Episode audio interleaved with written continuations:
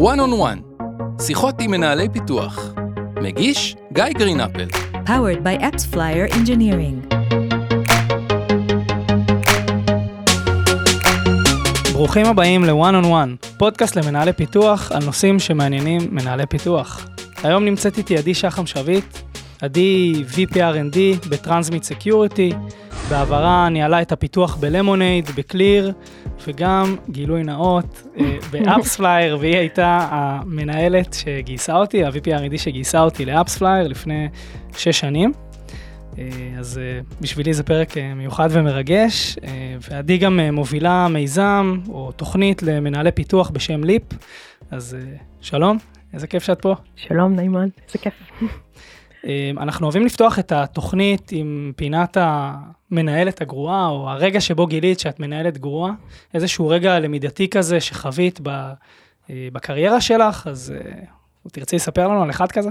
כן, אז אני אגיד שכשעשינו הכנות לפודקאסט בעצם דיברנו על זה שאני רוצה לדבר על רגע של שהבנתי שאני מנהלת גרועה ואני חושבת שכמו שלמתכנתים יש נכון את הקוד שהם מסתכלים עליו מהחודש שעבר והוא נראה להם קוד ממש גרוע ומלפני שנה בכלל הם לא מבינים מה הם עשו בתעשייה. לא ואז הם עושים אז... גיט בליים ומגלים שזה שלהם. ומגלים שזה שלהם כן. נכון אז אני חושבת ש... אני חושבת שאנחנו יכולים להגיד את זה גם בתור מנהלים, אני בטוח שהרבה דברים שעשיתי uh, בהיסטוריה שלי, uh, אני יכולה להגיד שבדיעבד למדתי מהם המון, uh, לא תמיד למדתי מהדברים שעשיתי בצורה טובה, אלא הרבה פעמים מהדברים שככה נפלתי בהם. ו... ו... ואם אנחנו נתייחס רגע ספציפית לנושא שאנחנו רוצים לדבר עליו היום, אז ב... אני הגעתי בעצם ל-AppsFlyer ב... בשלב שה-AppsFlyer הייתה אחרי ה-seed, כזה לפני התפוצצות מאוד מאוד גדולה, והייתה לנו איזושהי מערכת כזאת.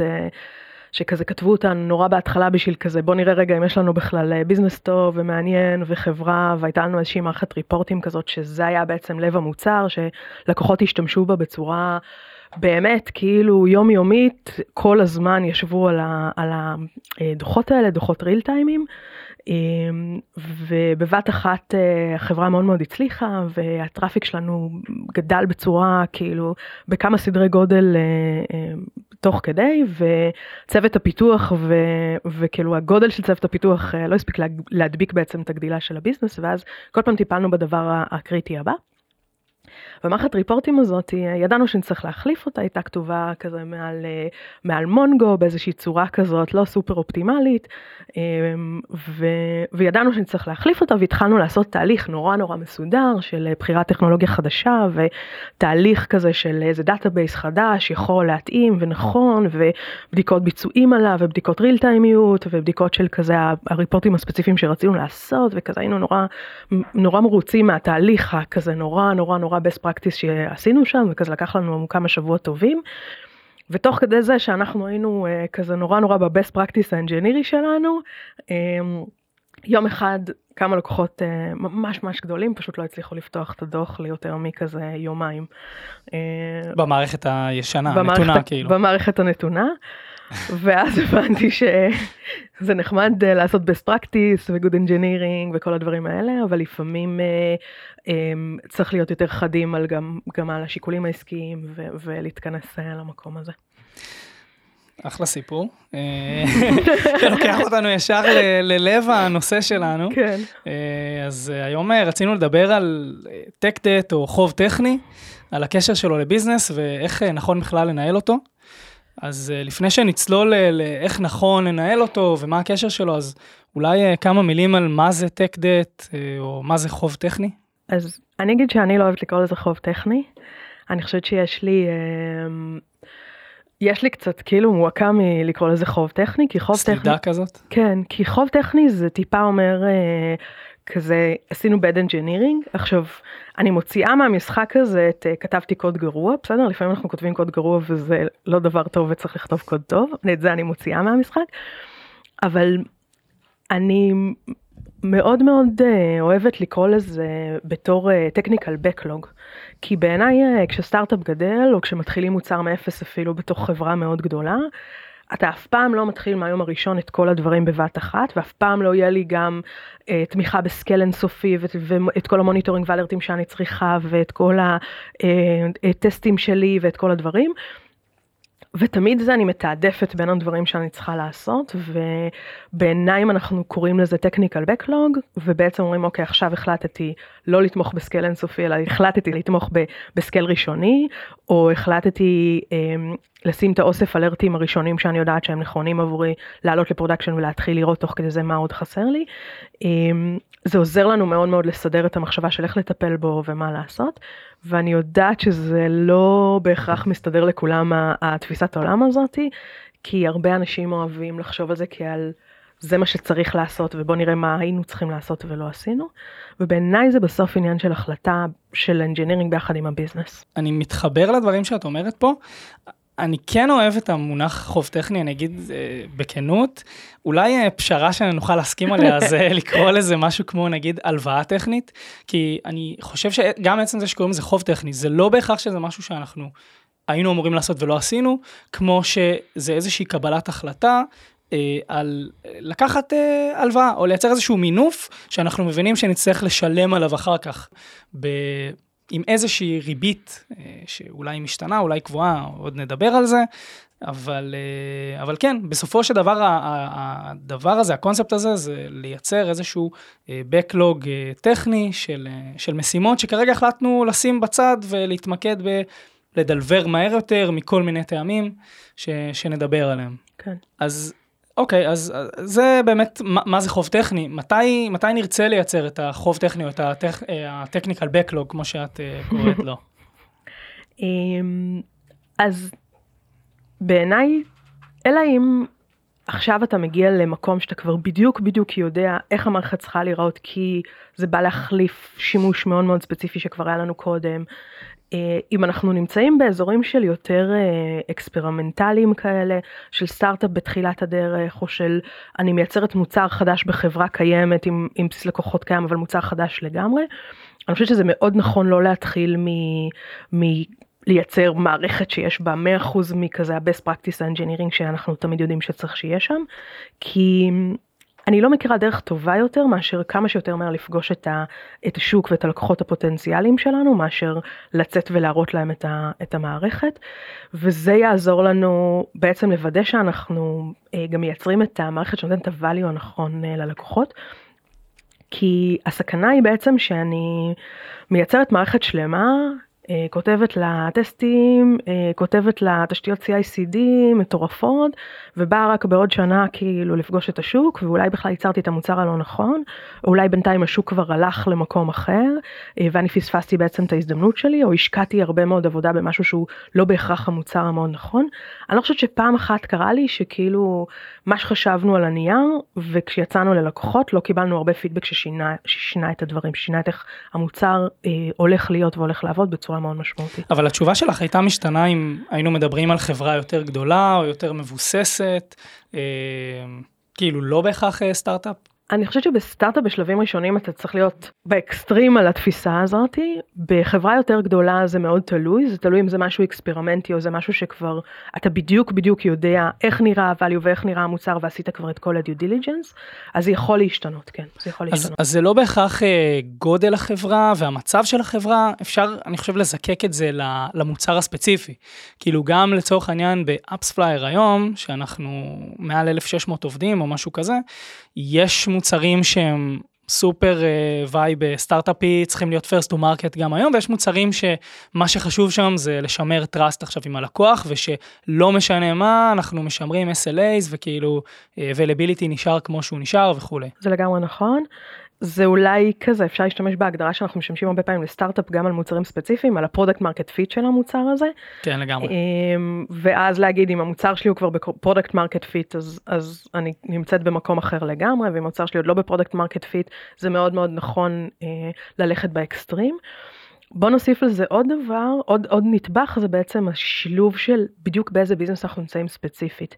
כי יש, יש מקומות עסקיים או סוג לקוחות מסוים שמאוד מאוד מאוד מאוד bias על quality, או מאוד מאוד מאוד bias, עכשיו זה לא שמישהו רוצה מוצר גרוע, אבל יש סוג של לקוחות או סוג של שימושים מסוימים, סוג של מוצרים מסוימים, למשל במוצרים של security או במוצרים רפואיים, אתה צריך להיות מאוד מאוד bias לצד החזק של, אה, אמ, של quality ושל stability. יש הרבה פחות אה, טולרנטיות לטעויות. בדיוק, אז שם אתה משלם כאילו בהגדרה את המחיר על, על הקצב. עכשיו, פה נכנס עניין מעניין של איך אנחנו כמנהלי פיתוח יודעים לקחת את השיקולים האלה וגם לייצר את הקצב כאילו ואת השחרור המהיר, אבל, אבל לא להתעלם מהשיקולים האלה בשום צורה. אז, אז אני ממשיך עם הקו מחשבה הזה.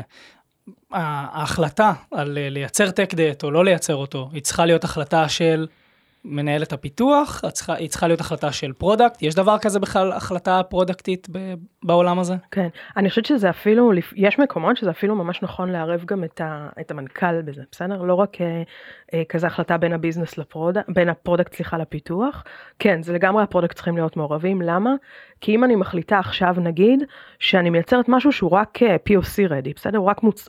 ערוך ומוכן ללקוח אחד, וכשאני ארצה לעלות על זה עשרה לקוחות או מאה לקוחות אני צריכה לעשות שם עוד עבודה ה product חייבים לדעת את זה והם חייבים שיהיה להם בראש את ה lead time הם הולכים לשלב את הביזנס או את הלקוחות והם הולכים כאילו לעשות אדבוקציה בעצם למוצר הזה. אולי תגידי רק מילה מה זה lead time למי שלא מכיר. בטח זו שאלה מצוינת lead time זה בעצם אה, כמה זמן וכמה מורכב אה, לקחת את זה מהשלב שאני נמצאת פה לשלב שאני אה, אה, בעצם צריכה להגיע. נגיד, בואו ניקח את הדוגמה שדיברנו עליה קודם, נגיד שיצרתי משהו שהוא רק אה, POC ready, רק מוכן ללקוח אחד קטן או הלקוח המאוד מאוד ספציפי שאנחנו הולכים לעבוד איתו. בין זה לבין השלב שיהיו לי עשרה לקוחות על המערכת, נגיד שאני צריכה להוסיף דברים כמו אה, תמיכה ב multi-tenant, או תמיכה ביכולות לקנפג אה, חלק מהדברים שכאילו עכשיו שמתי flat מאוד מאוד ספציפי ללקוח הזה. אה, או תמיכה באיזשהו scale, כי אולי המעבר מאחד לעשרה גם, גם גורר בתוכו איזשהו scale-up מאוד משמעותי של המערכת. יש דברים, אנחנו יודעים את זה, בסדר? יש דברים שזה עניין של, אה, רק עניין של עבודה, בסדר? ייקח לי יומיים, עשרה ימים לעשות את הקונפיגורציה הזאת. יש ימים של בסוף, יש, אה, סליחה, אזורים שבסוף, יש לזה איזשהו טווח התבשלות, ונגיד scale-up של מערכת, לפעמים יש לזה גם טווח של התבשלות. אז אני יכולה ב lead time הזה להגיד אוקיי יש לי את האוסף של הפיצ'רים האלה אבל גם אני יודעת אני יודעת מהניסיון שלי שבסוף להגיע לאיזשהו בשלות של מערכת או scale-up טוב של מערכת או ל enterprise readiness שלה בסוף לוקח לנו בערך רבעון למה כי אנחנו מהניסיון שלנו יודעים שאנחנו לא יודעים לשים בדיוק את סל המשימות שלנו אבל יש שם לוקח לנו בסוף איתר, לעשות כמה וכמה איטרציות ואז להגיע לדבר הנכון וה, והסגור שלנו וחייבים לתקשר את זה או אם יש משהו שהוא נגיד. אמ, יש שם risk גבוה, יש שם משהו שעוד לא פתרתי אף פעם ואין עליו המון המון ידע בתעשייה, מערכת הפעלה חדשה, flow אמ, חדש ששחררו עכשיו, פיצ'רים חדשים בגרסת mobile החדשה, כל מיני דברים מאוד מאוד כזה יחסית ש, שרמת הסיכון בהם היא גבוהה וזה גם חשוב לשים אותם על השולחן. כי בסוף ההחלטה של להגיד אני מייצרת עכשיו משהו שהוא רק מוכן ללקוח אחד או רק מוכן לסוג כזה וכזה של לקוחות ולא לסוג כזה וכזה של לקוחות, הוא חייב להיות כאילו מתוקשר ברמת גם עם ה product ביחד ויכול להיות שזו החלטה הנכונה שלנו במקרה הספציפי אבל זה צריך לדעת אז מה עומד לפנינו קדימה. ואז, ואז זה גם מתחבר לנקודה שככל שאין לנו, או עד שאין לנו את ה product market fit, לא בטוח שאנחנו נרצה לייצר את כל ההכנות למזגן האלה, כאילו ל multi-tenant ו- וכל הסיפור הזה. בדיוק, כי כאילו יצא לי, ואני בטוחה שגם אתם מכירים, גם אתה בטוח אישית מכיר את זה, וכאילו כל אחד ממי שמקשיב לנו מכיר את זה, יש... יצא לי בעצמי לייצר מערכות שבנינו שם אה, מערכת מטורפת וכאילו משהו סופר סופר רובסטי ונורא נורא נכון ואז הגענו עם זה לשוק. מוכן לסקייל של, אה, של מיליארד איבנטים בדקה. מיליארד איבנטים בדקה כן. ואז הגענו לשוק וזה היה... כן. וכאילו אני חושבת שאחרי שכזה למדתי את זה בכמה סיטואציות הבנתי שאני היום נמצאת יחסית במקום קיצוני לצד השני שאומר בוא נפגוש כמה שיותר מהר את השוק בשביל להבין שמה שאנחנו חושבים שיעבוד לנו טוב באמת יעבוד לנו טוב. אני יכולה לתת מקרה נורא נורא טוב מה, מה, מהחיים שלי עכשיו בעצם טרנסמיט יש סיפור נורא מעניין יש לנו מוצר אה, אה, ותיק, טרנסמיט היא, היא חברה שקמה כחברת bootstrap, מוצר ותיק, שיש לו product market fit מדהים, אה, עובד מצוין, כזה התחיל כ on-prem ואז עשינו לו גם אה, בעצם את הצורת SaaS שלו והוא עובד מצוין ושם אנחנו יודעים כבר לעבוד עם הלקוחות ומה הלקוחות רוצים ובעצם הייתה השקעה מאוד גדולה שלפני אה, שנה וקצת בשביל לצאת עם סוויטה של מוצרים בכלל חדשים בשביל להגדיל את, ה, את הספן של הלקוחות שלנו ואת הוורטיקלים שאנחנו נכנסים לשם. ו, והמוצרים הראשונים שייצרנו שם, ייצרנו אותם בדיוק במוד הזה של כמה שיותר מהר לפגוש את השוק. ומוצר אחד שחשבנו שנצא איתו, מוצר אחד שכזה מנהל יוזרים, שחשבנו שנצא עם, אה, עם איזשהו UI נורא מסודר, של כזה ניתן למשתמשי קצה UI וזה יעבוד. הלקוח הראשון שיצאנו להראות לו בכלל את המוצר, אפילו בכלל עוד לפני שהם עבדו, רק בשביל להראות, הפידבק הראשון שקיבלנו זה להגיד, אנחנו לא רוצים את ה-UI פרדיפיין שלכם, אנחנו רוצים UI שאנחנו כותבים, תיתנו לנו בבקשה API טובים, ובעצם עשינו סוויץ' מאוד משמעותי ועברנו לגישה של API first, ועכשיו אנחנו גם מייצרים קומפוננטות UI מעל. ולקוחות אחרים אגב? ולקוחות אחרים, זה, תיקפנו את זה גם לקוחות אחרים כמובן, לא לקחנו דעה של רק לקוח כן. אחד, אבל זה מאוד שינה את התפיסה של הדברים שבנינו, והעובדה שיכולנו לעשות את זה בשלב מאוד מאוד מוקדם של הפיתוח, עזרה לנו מראש לבנות את זה עם API מאוד מאוד טובים, עם, עם, עם כזה גישה של Dev First למערכות, ואז מעל זה עכשיו אנחנו מייצרים עוד יכולות, וזה מאוד הוכיח את עצמו אה, גם מול. מעניין אותי בהקשר של הסיפור הזה, מי מעורב בתוך תהליך כזה של הצגה ללקוח? כלומר, זה נשמע על פניו, אוקיי, או ברוב החברות, נשמע כמו תהליך ש product יעשו כמעט באופן עצמאי, okay. כן. וגם לפני תהליך הפיתוח. פה את מתארת מצב שממש כבר נכנסתם, פיתחתם משהו, גם אם זה אפילו היה כמה שבועות, ואז קיבלתם איזשהו פידבק, והכל ב- בתוך תהליך הפיתוח בעצם, אם אני, okay. כן. אם אני מבין נכון. נכון, אז, אז אני חושבת שבחברות אתה יודע, שיצא לי לעבוד בהם, שבאפסה עשינו את זה המון, ויוצא לי לעשות את זה כל הזמן. ככל שיש לי מין לקוח שהוא שותף אפילו בפיצ'ר חדש, לא במוצר חדש שאני מייצרת, ככל שיש לי לקוח שותף בשלב יותר מוקדם בתהליך, זה יכול מאוד מאוד לשפר את הדיוק שלנו ואת היכולת שלנו לצאת עם משהו יותר טוב ויותר שימושי, ומין אה, לקבל לקוח כ design partner, אה, וצריך לבחור את design partner הנכון, אני, אני יודעת שזו אומנות שלמה של מנהלי מוצר, זה עובד יותר טוב. פה נכנסת השותפות החזקה שלנו עם המנהלי מוצר ובעיניי כאילו זה אחת השותפויות הכי חזקות שלנו כמנהלי פיתוח אבל זה גם אני חושבת מהחובה שלנו להיות מעורבים בזה מאוד מאוד אה, בצורה מאוד חזקה. שוב אנחנו לא רוצים להחליף את מנהלי המוצר זה התפקיד שלהם וזה הסקילסט שלהם אבל עצם זה שאנחנו נהיה מעורבים שם זה יעזור לנו להביא דברים חדשים לשולחן זה יעזור לנו לעזור למנהלי מוצר להבין מה האפשרויות איזה כאילו דברים יותר קל לנו לעשות בשלב הזה או איזה דברים עדיף לעשות אותם מראש ואיזה דברים אנחנו יכולים לעשות בהמשך ולקבל החלטה יותר מושכלת. אז אני חוזר רגע ל... לנושא שלנו שאנחנו מדברים על מתי נכון לייצר tech debt או להימנע ממנו, יש דבר כזה החלטה פרודקטית או החלטה אינג'ינירית? כאילו את מתחברת לקונספטים האלה או שאת uh, סולדת מהם? לא, לא, אני בכלל לא סולדת מהם. כן, יש דברים שהם החלטה פרודקטית ויש דברים שהם החלטה אינג'ינירית לגמרי. אני חושבת שזה זה, זה קצת, אני מסתכלת על המנהלי מוצר ועל המנהלי פיתוח כמו in a box בעצם, של שני אחראים על, על מערכת שלמה, אה, של כל אחד יש חלק אחר באחריות ובסוף האחריות היא משותפת. אה, זה לא התפקיד של נגיד מנהלי מוצר להגיד באיזה שפת פיתוח נכתוב את הקוד, נכון? זה לא התפקיד שלנו כ... כמנהלי פיתוח להגיד אם אנחנו מתעדפים קודם אה, לקוחות נורא enterprise מאוד גדולים או לקוחות של small business, בסדר? אבל זה התפקיד שלנו להבין שנעשתה החלטה כזאת, זה התפקיד שלנו לשאול את השאלות האלה כמנהלי פיתוח. אמ, וכן, אני, אני, אני מאוד מתחברת לזה שיש החלטות של מנהלי מוצר והחלטות של מנהלי פיתוח. מעניין, אהבתי את הדוגמאות שלך, אני מתחבר לקונספט, אני חושב שיש החלטות שהן פרודקטיות, למשל, אה, לאיזה לקוח אה, נכון אה, לגשת קודם עם מוצר מסוים, עם POC מסוים. לגבי החלטה אינג'ינירית, אגב, גם באיזה שפה לכתוב עכשיו את המוצר. בעיניי זה חייב להיות עם קונטקסט לביזנס. כלומר, סתם לדוגמה, באפספלייר, ה backend שלנו עדיין כתוב ברובו ב Clojure, אבל במקור הוא היה כתוב ב Python הרי. וכשאתה עכשיו סטארט-אפ צעיר עם, לא יודע מה, שלושה או חמישה מפתחים, אלא אם כן כולם הם אה, ספצים של Clojure וזו המומחיות שלהם, כנראה שאתה לא תבחר לכתוב ב Clojure. וזו החלטה ביזנסית. אז מעניין אותי כאילו, את, את מתחברת לדברים? את, את מסכימה שברמה של כאילו גם החלטות שהן אינג'ינירית הן צריכות להיות עם קונטקסט מאוד ברור לביזנס ולמה אנחנו מנסים להשיג פה כחברה. לגמרי, בצורה מאוד חזקה. אני חושבת שפה נכנס בעצם העומק של ניהול הפיתוח, נכון? ניהול פיתוח זה לא לנהל את המשימות של הפיתוח, זה גם לעשות את זה, בסדר? זה, זה כזה מן ה basic שלנו. אבל זה להבין איזה החלטות הן אסטרטגיות לביזנס ולקבל אה, קונטקסט עסקי מאוד חזק. הדוגמה שנתת היא מצוינת, נכון? איזה שפת פיתוח אני בוחרת, ו, ו, ובקונטקסט של הביזנס שלי והשלב שלי כחברה, ו, ואיזה סוג לקוחות יש לי, ו, וכל מיני, בעצם כל מיני פרמטרים שנכנסים לתוך ההחלטה העסקית הזאת. אבל זו החלטה בסוף שאנחנו כמנהלי פיתוח צריכים לקחת ולשקלל את כל הקונטקסט העסקי פנימה. אמ, יש לי המון דוגמאות בהקשרים האלה, נכון שהן כאילו החלטות אנג'יניריות, אבל הן לא באמת, נגיד איזה cloud אני בוחרת ללכת איתו, בסדר? זה כאילו החלטה אנג'ינירית, אבל זה לא באמת.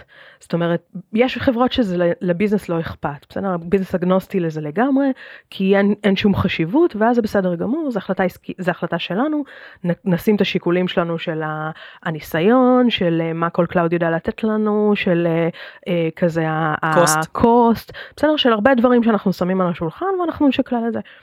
יש מקומות, יש חברות, יש סוגים מסוימים של לקוחות שזה אכפת להם באיזה cloud יושבים.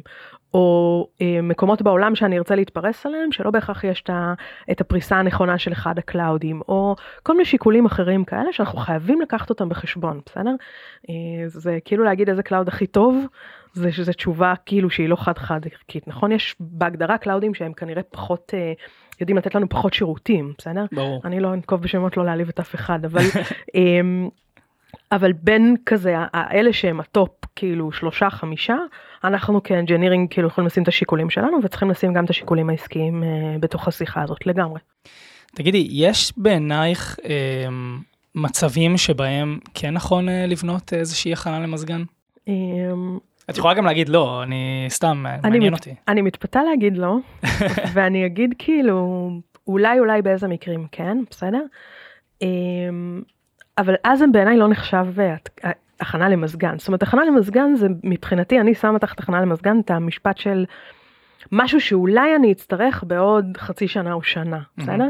זה בעיניי, אני קשה לי למצוא בקריירה שלי מקרים שעשיתי את זה וזה היה מוצדק. רגע, אז שנייה, אז אני חושב שזה דווקא זה ניתוח מעולה של, ה, של המונח, אז אם, אם, אני, אם אני אנסה לפרק אותו, אז משהו שאולי אני אצטרך בעוד חצי שנה, אוקיי, זה נגיד אנחנו אומרים, אף פעם לא נרצה לעשות. נכון. איפה, איפה הקו עובר? זאת אומרת, משהו שאולי אני אצטרך בעוד רבעון, זה משהו שראוי להשקיע בו, משהו שאני אולי אצטרך נגיד מחר, ברור שאנחנו נרצה להשקיע כן. בו, אז סתם, איפה הדבר כזה עובר? זו שאלה טובה, בסוף, בסוף זה אוסף של שיקולים שאנחנו כאילו צריכים לקחת את ההחלטה.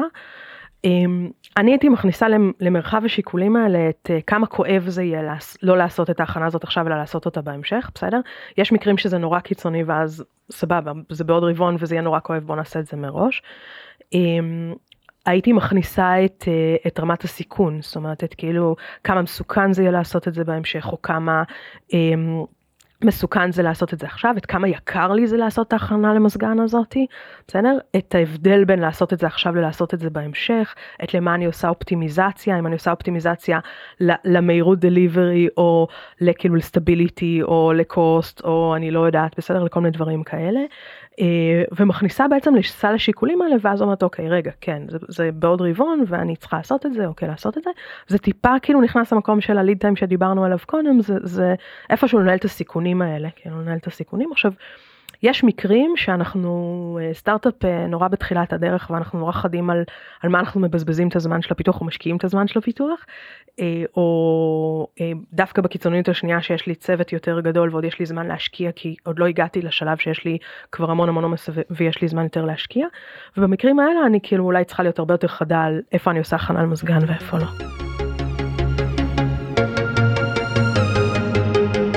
בואי נדבר על מתי נכון לפרוע. חוב טכני. בסדר, הסכמנו, ברוב הפעמים אנחנו לא נרצה לייצר את ההכנה למזגן, אנחנו נעדיף ל...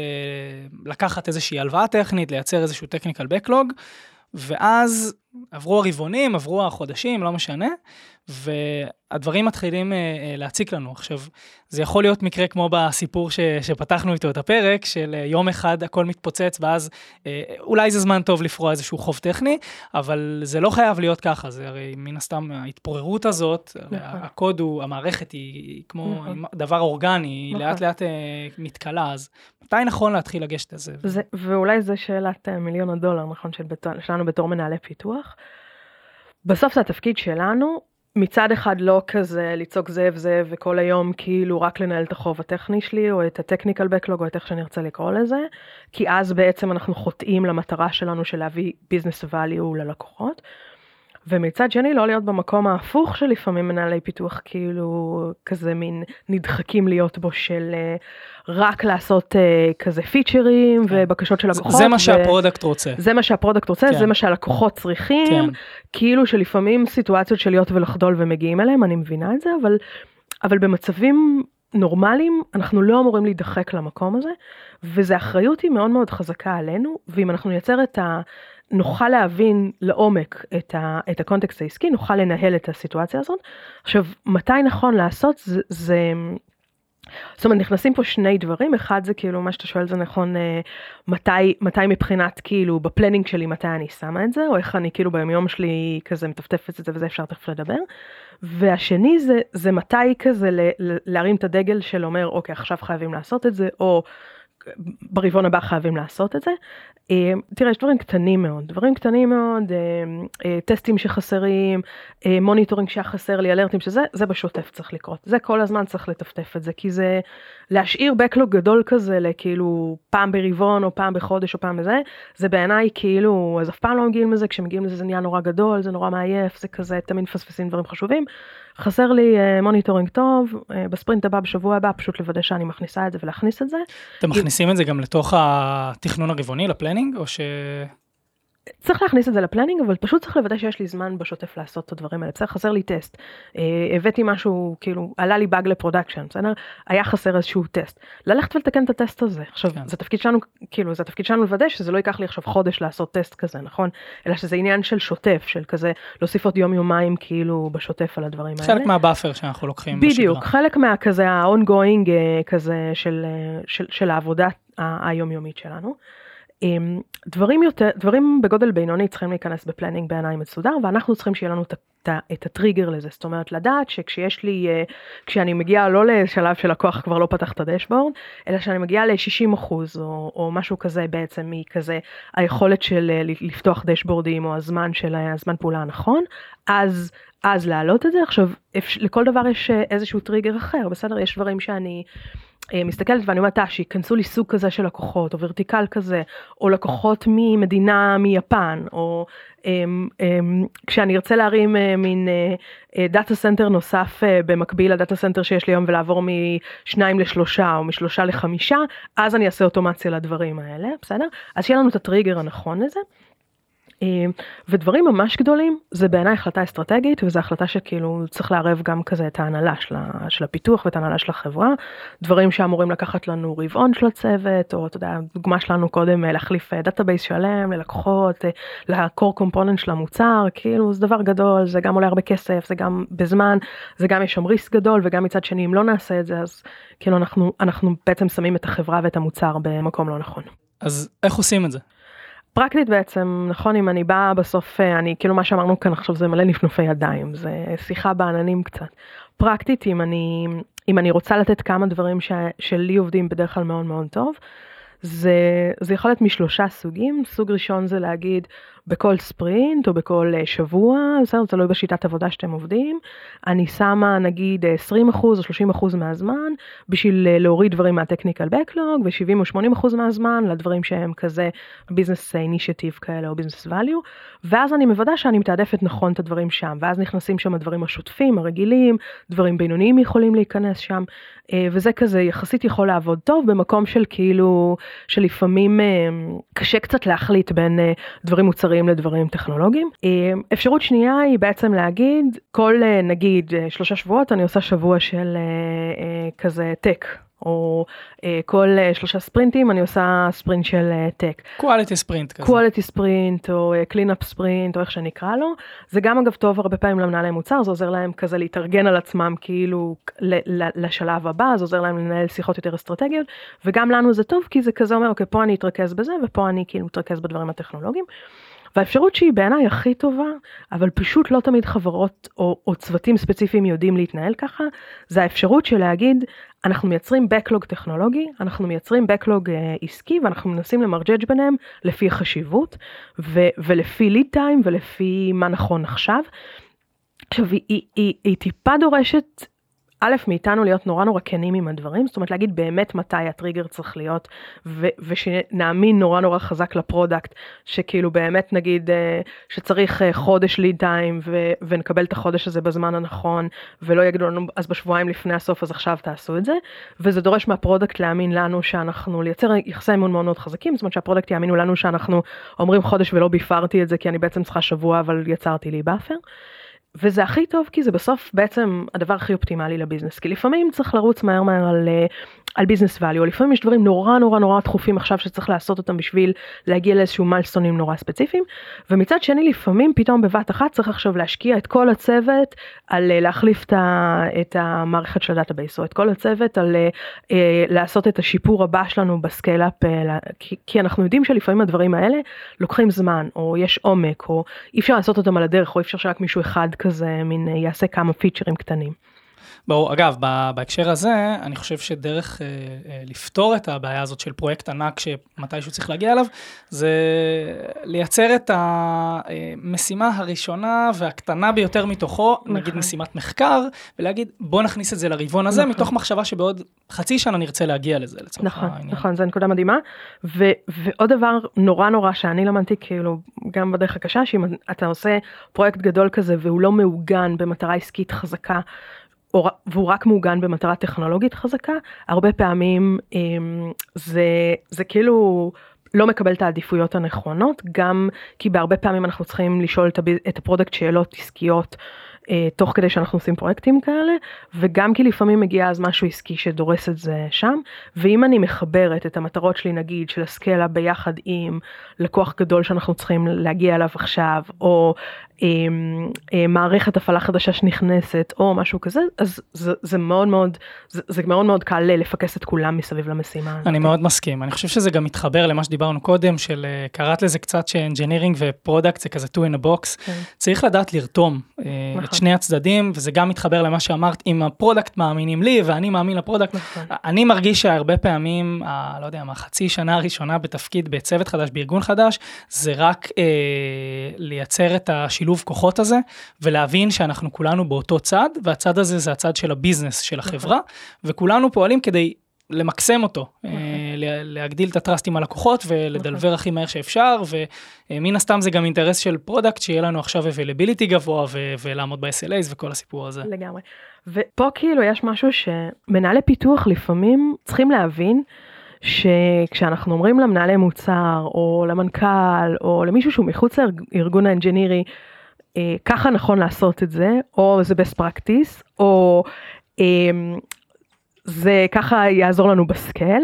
זה, זה, זה דברים שהם לא מצליחים להבין, הם לא מצליחים, עכשיו זה לא כי הם אנשים אה, לא אינטליגנטים, אנחנו צריכים להבין איך לתרגם את המונחים הטכנולוגיים שלנו לשפה ש, שאנשים עסקיים מבינים, ואני אסביר. להגיד best practice זה משהו לא טוב, להגיד אנחנו חייבים לשים את ה alert הזה, כי אז זה יעזור לנו לקצר את ה-time to resolution של uh, uh, בעיית production בפעם הבאה שהיא תקרה, בסדר? זה, זה קל, כאילו גם המנכ"ל מבין את המשפטים האלה, בטח המנהל מוצר מבין את הדברים האלה, וקל לנו להסביר את זה. אז זה עלינו להבין איך, איך לנהל את השיחה הזאת אה, על ה technical backlog שלנו במונחים עסקיים. ואני חושבת שפה בגלל זה המונח שאני אוהבת להשתמש בו של ה backlog הוא, הוא עוזר, כי כאילו גם product כשהם באים עם backlog הם צריכים להסביר, נכון? למה משהו חשוב, מתי צריך להכניס אותו, איזה value זה יביא לחברה. אה, אם נדע לדבר באותם מונחים בעצם מהמקום שלנו, יהיה לנו קל לנהל את השיחה המשולבת הזאת ויהיה לנו קל לעשות את זה, ויהיה לנו קל להעביר את האג'נדה שאנחנו חושבים שהיא חשובה והיא נכונה והיא אה, קריטית לחברה. רק נקודה אחת שקפצה לי כזה לראש, אני חושב שהפער או הקושי בלתקשר אה, חוב טכני לגורמים שהם פחות טכניים, זה שבסוף אנחנו באים לדבר על סיכון. וסיכון זה עניין של תוחלות. אנחנו אומרים בהסתברות X, שאנחנו כנראה גם לא יודעים להגיד מהי, אנחנו יודעים לתת לה אולי איזה טישרט סייז של אה, הסתברות, אה, או, או איזשהו טווח, יהיה איזשהו אה, אירוע, נכון? והאירוע הזה הוא יהיה בווליום שאנחנו רק משערים אותו, ובסוף מתקבלת איזושהי תוחלת נזק כזאת, או תוחלת תועלת שלילית, שאנחנו באים ואומרים, הנה, זה זה, ומאוד קשה לאנשים באופן כללי לתפוס את ה... מה זה סיכון, ו... ואני חושב שמהמקום הזה, נכון באמת לחבר לביזנס, כי יותר קל להבין את זה מה... מהסיטואציה. נכון. עכשיו בסוף גם מנהלי מוצר מנהלים איזושהי תוחלת נכון? אם נייצר את הפיצ'ר הזה אז פחות לקוחות יעזבו. אם נייצר את המוצר הזה אז אני אוכל להביא את הוורטיקל הזה נכון? זה בסוף עניין של תוחלת כאילו גם גם במקומות האלה. זה בסדר שאנחנו מדברים בתוחלת. אני חושבת שהרבה פעמים דווקא מנהלי פיתוח הם מרגישים פחות נוח לדבר על תוחלת ויותר מרגישים נוח לדבר על משהו ודאי ואנחנו צריכים להבין שאנחנו חיים בעולם לא ודאי אלא בעולם של כן של ניהול סיכונים אבל שיש בו איזה רצף כזה ו- ומתי נכון עכשיו אין נכון ולא נכון אלא מתי זה נקודה שהיא נקודת אל חזור או מתי זה נקודה שזה נכון להתחיל בה או זה מתי. אמ, מתי צריך לחשוב על איזושהי כזה אלטרנטיבה כאילו לדבר שאנחנו עושים עכשיו. ו- וכן זה עניין של סיכונים אבל בסוף האחריות שלנו היא לנהל את הסיכונים על כל החלק הטכנולוגי של המערכת.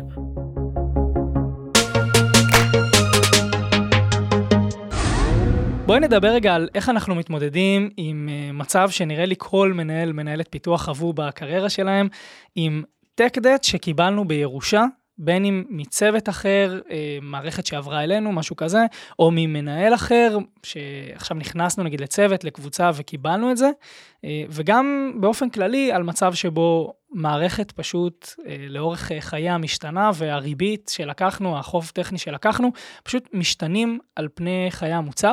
איך אנחנו, מה אנחנו עושים בסיטואציה כזאת? אני, חושבת שקודם כל צריך לא להתבאס.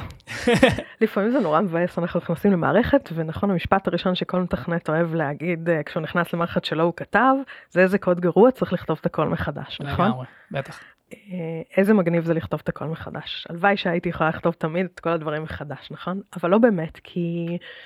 יש דווקא משהו הרבה יותר מעניין והרבה יותר כאילו סיניורי בהרבה מובנים לקחת מערכת קיימת ולהבין לעומק מה באמת נכון לעשות, מה כאילו, אה, איזה, איזה חלקים מהטק דפ שקיבלנו בירושה הם נכונים, או אולי בצורה יותר טובה, להסתכל בעיניים נקיות על המערכת, על הצרכים העסקיים, לעשות את הניתוח כאילו נכנסנו בעצם היום למשהו שאנחנו, לחברה חדשה, למוצר חדש שאנחנו כאילו לא מכירים. הרבה פעמים זה פתאום אה, מעלה שאלות נורא נורא טובות, כמו ששנים דיברנו על אה, לעשות מיקרו סרוויסים מהמונוליט הזה. ועכשיו כשנכנס מנהל חדש, לפעמים השאלה של למה זה טוב, או למה זה חשוב, היא שאלה, היא שאלה שפתאום פותחת שיחה שאומרת, אה, רגע, מה הייתה המטרה שלנו בלהפוך את זה ממונוליט למיקרו סרוויסים? אז אה, אולי אפשר לעשות את זה בצורה יותר זולה, מה הסיכון בזה, לעומת מה הסיכון בלעשות את זה בדרך אחרת? נגיד שיש לנו בעיה deployment, נגיד שיש לנו בעיה של לקמפל את זה טוב, כל מיני, של טסטביליות של המערכת, אולי אפשר לקבל את זה בצורה אחרת, ודווקא זה שעיניים נקיות וחדשות מסתכלות על המערכת, יש בזה ערך מאוד מאוד גדול, ופה נכנס הסיניוריטי שלנו למשחק. הרבה פעמים יש שם דברים שהם היו נכונים בשעה טוב והם לא נכונים עכשיו, בסדר? כמו אה, בחירה של אה, טכנולוגיות שהם, אה, היום יש להם קהילה נורא נורא קטנה ובזמנו הייתה להם קהילה מאוד מאוד גדולה. אה, וזה השתנה כי זאת מערכת בת חמש או בת שמונה ודברים משתנים, אה, כמו אה, גרסה שלא שדרגנו הרבה מאוד זמן של איזה database כי, כי זה היה סיכון נורא גדול ולא ידענו איך להתמודד עם זה ואנחנו באים בעיניים נקיות ואומרים אוקיי אנחנו, אני, אני חושבת שאני יודעת איך להתמודד עם זה ובוא נתמודד עם זה בצורה אחרת וחדשה. ולפעמים גם הביזנס משתנה, לפעמים זו שאלה, זו הזדמנות טובה לשאול את הביזנס, את ה product שלנו, את, את, את החלק העסקי של החברה, שאלות מאוד מאוד חדות, כמו מה העתיד של המוצר הזה, כמו לאיפה אנחנו רוצים לקחת את זה, כמו אנחנו רוצים להמשיך למכור את זה, לא רוצים להמשיך למכור את זה, לאיזה סוגים של לקוחות, מה נעשה עם זה, מה יהיה השימוש שלהם, ותחת זה בעצם לעדכן את הטכניקל בקלוג, וזה גם נורא נכון על טכניקל בקלוג שלנו, זאת אומרת יש משהו מאוד נכון, גם זה מערכת שהגזרתי אותה מאפס, יש משהו נכון בלהגיד אוקיי זה פעם בשנה, פעם בחצי שנה, פעם ברבעון שכזה מרימים את הראש ורגע עושים תוכניות יותר גדולות מאשר לספרינט הקרוב, להסתכל ולהגיד אוקיי רגע מה, כאילו מה נכון עכשיו, מה עדיין נכון, ו- ולא לפחד כאילו להגיד זה היה נכון בשעתו, שמתי את זה אפילו ככזה סטופר פי אפס במערכת שלי, אבל עכשיו בעצם אנחנו לא יוצאים לוורטיקל אה, אחר, או לא הולכים בסוף למכור ללקוחות ביפן, אז זה יורד לגמרי בפריוריטי, וכשזה יהיה חשוב אז נעלה את זה. לא כאילו להרגיש לא נוח עם זה, לא להרגיש לא נעים עם אה, להגיד, אה, זה בעצם לא ב priority שלנו כרגע. אני יכול לספר שכשאני הקמתי את הצוות הראשון שלי, אז בעצם המהות שלו הייתה לקחת איזושהי מערכת legacy מצוות קיים, מתוך הבנה ש... היא צריכה attention מלא, המערכת של אה, צוות, של מפתחים שמסתכלים עליה, אמ, ולקחנו אותה ואמרנו, המטרה של הקמת הצוות היא כתיבה מחדש של המערכת. כלומר, זה ממש היה ה vision של הצוות הזה, ואני יכול לספר לך שאחרי חודשיים פנימה, לא היינו אפילו קרובים במי לכתוב אותה מחדש, כי כל ההנחות שלנו פשוט השתנו. כלומר, כן, זו הייתה מערכת לגאסי, זה היה מונוליט עצום. אה, אגב, את מכירה את המערכת הזאת, לא משנה, לא ננקוב בשמה. אה, בלי, בלי, אה, אנחנו בתרבות שהיא בליימלס, אבל באמת היה שם קוד ספגטי מטורף. אבל כן עצרנו ושאלנו את עצמנו, מה באמת צריך להיכתב שם מחדש? כאילו, בהינתן העתיד של, המע... של המוצר הזה, של המערכת הזאת והלקוחות שהיא משרתת, מה חשוב לנו בכתיבה מחדש ו- ואיזה tech באמת יצטרך אה, אה, להיפרע שם. אני אגיד שבנינו איזשהו רודמפ לכתיבה מחדש של הדברים, אבל עשינו את זה בצורה מאוד הדרגתית, אה, מאוד כירורגית, וזה לא היה, אוקיי, בונים צוות וכותבים הכל מחדש, כי זה פשוט לא ריאלי, בטח לא במערכות שהן mission critical, תחת אש ב scale גבוה וכולי. נכון, זו דוגמה מעולה. אני אתן עוד דוגמה שאנחנו הרבה פעמים פוגשים, נכון? שבא מתכנת ואומר, אה, בא מתכנת ואומר לנו מהצוות, חייבים לשכתב את הקוד הזה. איזה קוד מגעיל, חייבים לשכתב את הקוד הזה. עכשיו, לפעמים הוא צודק ממש, אבל לפעמים, הם כנראה הרבה פעמים צודקים בהבחנה שלהם על הקוד, בסדר? אבל לפעמים זה לא הדבר הנכון לשכתב את הקוד הזה, כי אם אני נכנסת אליו פעם בשנה ומשכתבת, גם אם זה לוקח לי שבועיים במקום יומיים ושילמתי פעם בשנה את השבועיים האלה, לא בטוח שהאלטרנטיבה של עכשיו להשקיע כמה חודשים בלשכתב אותו ואת רמת הסיכון היא, היא נכונה לקחת את זה. אני חושב שמילת המפתח פה היא אלטרנטיבה. כאילו, מה, מה החלופות שלנו? על מה אנחנו, נכון לנו יותר להשקיע את הזמן? וגם ריאליטי צ'ק חזק עם עצמנו ועם הביזנס, בסדר? לא מה הייתי רוצה לעשות במערכת המושלמת שהייתי עכשיו בונה בחלומות שלי בפנטזיה, אלא מה נכון, מה קריטי, מה ישנה את החיים שלי, של הצוות שלי, זה גם אגב שיקול, בסדר? אם יש אה, עניין של שיפורי ולוסיטי בעבודה, או יכולת שלי לשחרר דברים בקואליטי יותר גבוה בזכות זה שהמערכת שלי יותר טסטבילית, זה גם שיקול רלוונטי, בסדר? אבל, אבל להיות נורא מציאותיים, כאילו ריאליטי צ'ק פה הוא צריך להיות נורא נורא חזק. אה, ואנחנו לא תמיד אוהבים לעשות את זה. זהו, אז זה קצת מתחבר לשאלה הבאה שרציתי לשאול אותך, איך אנחנו מתמודדים עם הארגון, עם הצוות, עם הקבוצה, כשאנחנו באים אליהם ודורשים לייצר חוב טכני, כשדורשים לעשות סוג של, אני עושה פה עם האצבעות באוויר, כן. bad engineering, אה, זה, זה לא דבר פשוט. זו שאלה מעולה, כי בעצם, כאילו, כל המשחק הזה של איך לנהל את הטכניקל בקלוג שלנו נולד מזה ש... אנחנו כמהנדסים מלמדים אותנו המון המון דברים של כזה best practices וצריך full אה, test coverage לדברים וצריך scale וצריך performance מטורף וצריך כל מיני דברים ואז אנחנו כאילו מגיעים uh, כזה למקום עבודה הראשון שלנו ומתחילים uh, בעצם לכתוב מערכת ואז אנחנו מגלים שהמציאות היא כאילו לפעמים לא מתכתבת או לא מתקמפלת עם מה שאנחנו למדנו כזה בתיאוריה. וככל שנצליח לדבר על המתכנתים יותר, ללמד אותם את הדברים האלה, ללמד אותם את השיקולים האלה, אני חושבת שגם תהיה להם יכולת יותר טובה. אמ, א', להבין מתי לעשות את השיקול הזה גם ביומיום שלהם ולקבל את ההחלטות הנכונות ביומיום שלהם. ודבר שני, גם, גם לקבל את הסיטואציה. עכשיו, זה נכון שלפעמים יש עוד אה, פיקס שצריך לעשות מעכשיו לעכשיו בשתיים בלילה ועושים אותו וכותבים שם את הדבר הכי גרוע שיש ואחרי זה נקום בבוקר ונסתכל מה נכון לעשות.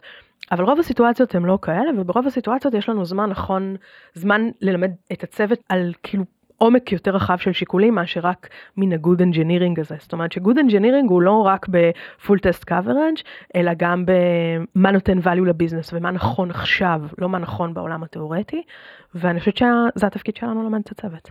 אז רק אה, לוודא, את אה, תיגשי למפתחת בצוות ותגידי לה, עכשיו תוציאי את הפיצ'ר הזה בלי לכתוב לו טסט? כן. אני אגיד אה, משהו שיש סיכוי שאני אצא מפה ויסקלו אותי. אני חושבת שאחד המטריקות שאני הכי הכי לא אוהבת, ממש שונאת, סליחה על המילה הקשה, זה, זה כזה, מה אחוז test coverage שיש לי מכלל הקוד שכתבתי. אני שונאת את זה כי זה מטריקה שהיא נורא ממרקת את המצפון לפעמים, וכזה יש לי אחוז test coverage טוב, אבל היא מאוד לא גורמת לי להבין איזה טסטים באמת אני צריכה לכתוב, ולפעמים אני יכולה לכתוב אה, יהיה לי test coverage ממש ממש גדול, אבל לא כתבתי את הטסטים הנכונים שבאמת בודקים את הפוטנציאל טעויות שלי במערכת. עכשיו, לגבי להגיד למישהו להוציא את זה בלי טסטים, תראה, זה, זה, זה נקודה נורא רגישה עם תכנתים. הארגון שלך מקשיב לך עכשיו. זהו, זה, זה חתום. ואני נמצאת היום בארגון שהוא מאוד מאוד bias על quality, בסדר? ומאוד גם מסוג, בגלל שאנחנו עובדים לקוחות מאוד מאוד גדולים, וגם בגלל הדומיין הספציפי שלנו של security, וגם בגלל המקום שאנחנו נמצאים ב flow במערכת של הלקוחות שלנו. אז אני חושבת שאם אני עושה משהו שהוא POC ready, כן, בוא נוציא את זה בלי testing, כי אני לא יודעת אם המוצר הזה יחיה בעוד שבועיים, אז אני, מה נכתוב לו טסטים? אבל אם אני מוציאה משהו שלקוחות הולכים להשתמש בו ב production, לא, זה צריך להיות אה, אה, בדוק בצורה טובה. עכשיו, איך לבדוק את זה, זו שאלה טובה. ולעשות אה, 100% test coverage, אני לא בטוחה שזה נותן תמיד את המענה. אני חייב להגיד, אני באתי לקפוץ פה עם אה, הדלאפ שלנו, כי זה הרגיש לי כמו דעה לא פופולרית, לצאת עכשיו אה, בלי טסטים למוצר, אבל uh, בסדר, אז השלמת ונראה כן. שזה כזה רק חצי. בסדר, עדיין ניתן את ה-Q פה.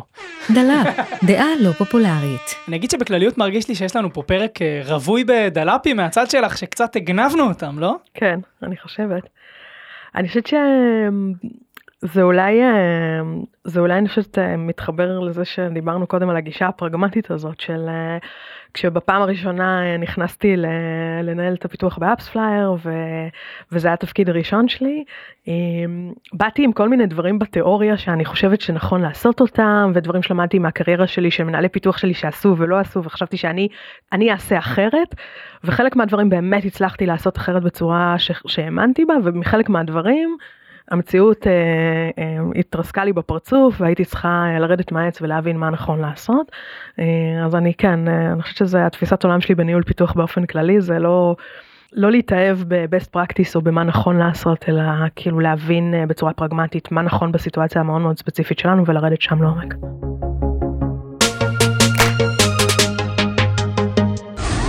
נראה לי שזה אחלה זמן לדבר על ה action items וה open issues שלנו. action item ראשון מהצד שלי זה הצורך ברתימה של ה product ובעצם אה, להבין שאנחנו בצד אחד וחייבים לתת ל product את הקונטקסט האנג'ינירי ולהפך לכל ה engineering לתת את הקונטקסט הפרודקטי או, או הביזנסי. נכון, זה action item מעולה.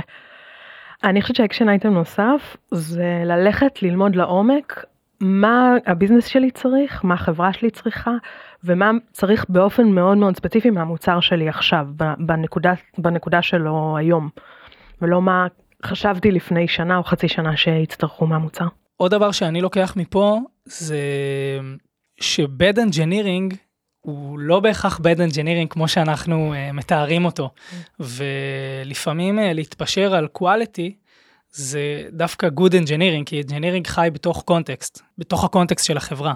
ונקודה חשובה שאתה העלית זה הרתימה של הצוות, זה איך אה, משקפים את זה לצוות בצורה חזקה, איך כל היום גם מדברים עם הצוות, זאת אומרת שזה חלק נורא חשוב בעבודה שלנו, זה לא רק להחליט את ההחלטה הנכונה, אלא גם לוודא שהצוות הולך איתנו uh, קדימה. נעבור לדבר על open issues. לי יש open issue אחד מאוד משמעותי מהפרק הזה, שאני צריך עוד להתבשל עליו, והוא איך אנחנו מתעדפים פנימה את העבודה על ה-technical backlog או על ה-tech debt, כי את דיברת על אה, שלוש שיטות או שלוש אפשרויות, אה, שמאוד התחברתי לכל אחת. אני חושב שמן הסתם השיטה האחרונה של המרג'וג' בין הצרכים, ה-Backlog הפרודקטי, ה-Backlog האנג'ינירי, ותוך תעדוף שלהם, היא כנראה השיטה הכי נכונה. לי היא נשמעת כאיזושהי אידיליה שמאוד מאוד קשה לקיים אותה, כי מרג'וג' כזה הוא מלא בקונפליקטים, וזה רק למרג'ג' את הקונפליקטים זה יותר מהזמן של ה-Q planning, ואני צריך עוד להתבשל על זה. אני חושבת שזה אולי אה, זיקקת עכשיו את אה, מהות העבודה שלנו בתור מנהלי פיתוח, נכון? זה אופן אישיו כן, של החיים שלנו כמנהלי פיתוח. אופן אישיו של החיים, זה ציטוט. זה אופן אישיו של החיים, ממש. זה העבודה שלנו כמנהלי פיתוח להבין איך למרג'ג' את הדברים האלה לתוך הביזנס ו- ואיך לעשות את זה נכון. ואין נכון אה, אבסולוטי, יש נכון בהתחשב בנקודה ספציפית, בזמן ספציפי, וגם לפעמים להיות מציאותיים, כי אם אתם אה, ראש צוות, או אם אתה מנהל קבוצה, או אם אתה מנהל את כל הפיתוח, לפעמים יש לך קונטקסט אחר וכלים אחרים אה, לנהל את ההחלטות האלה. אז אה, עדי, תודה רבה שהצטרפת אליי היום, היה לי מאוד כיף. תודה רבה. ונתראה בוואן און וואן הבא. אופן אישו, היא יודעת הכל כבר בשלב הזה. אני חושבת שאני הגעתי לשלב שאני יודעת שאני לא יודעת כלום, אז כאילו.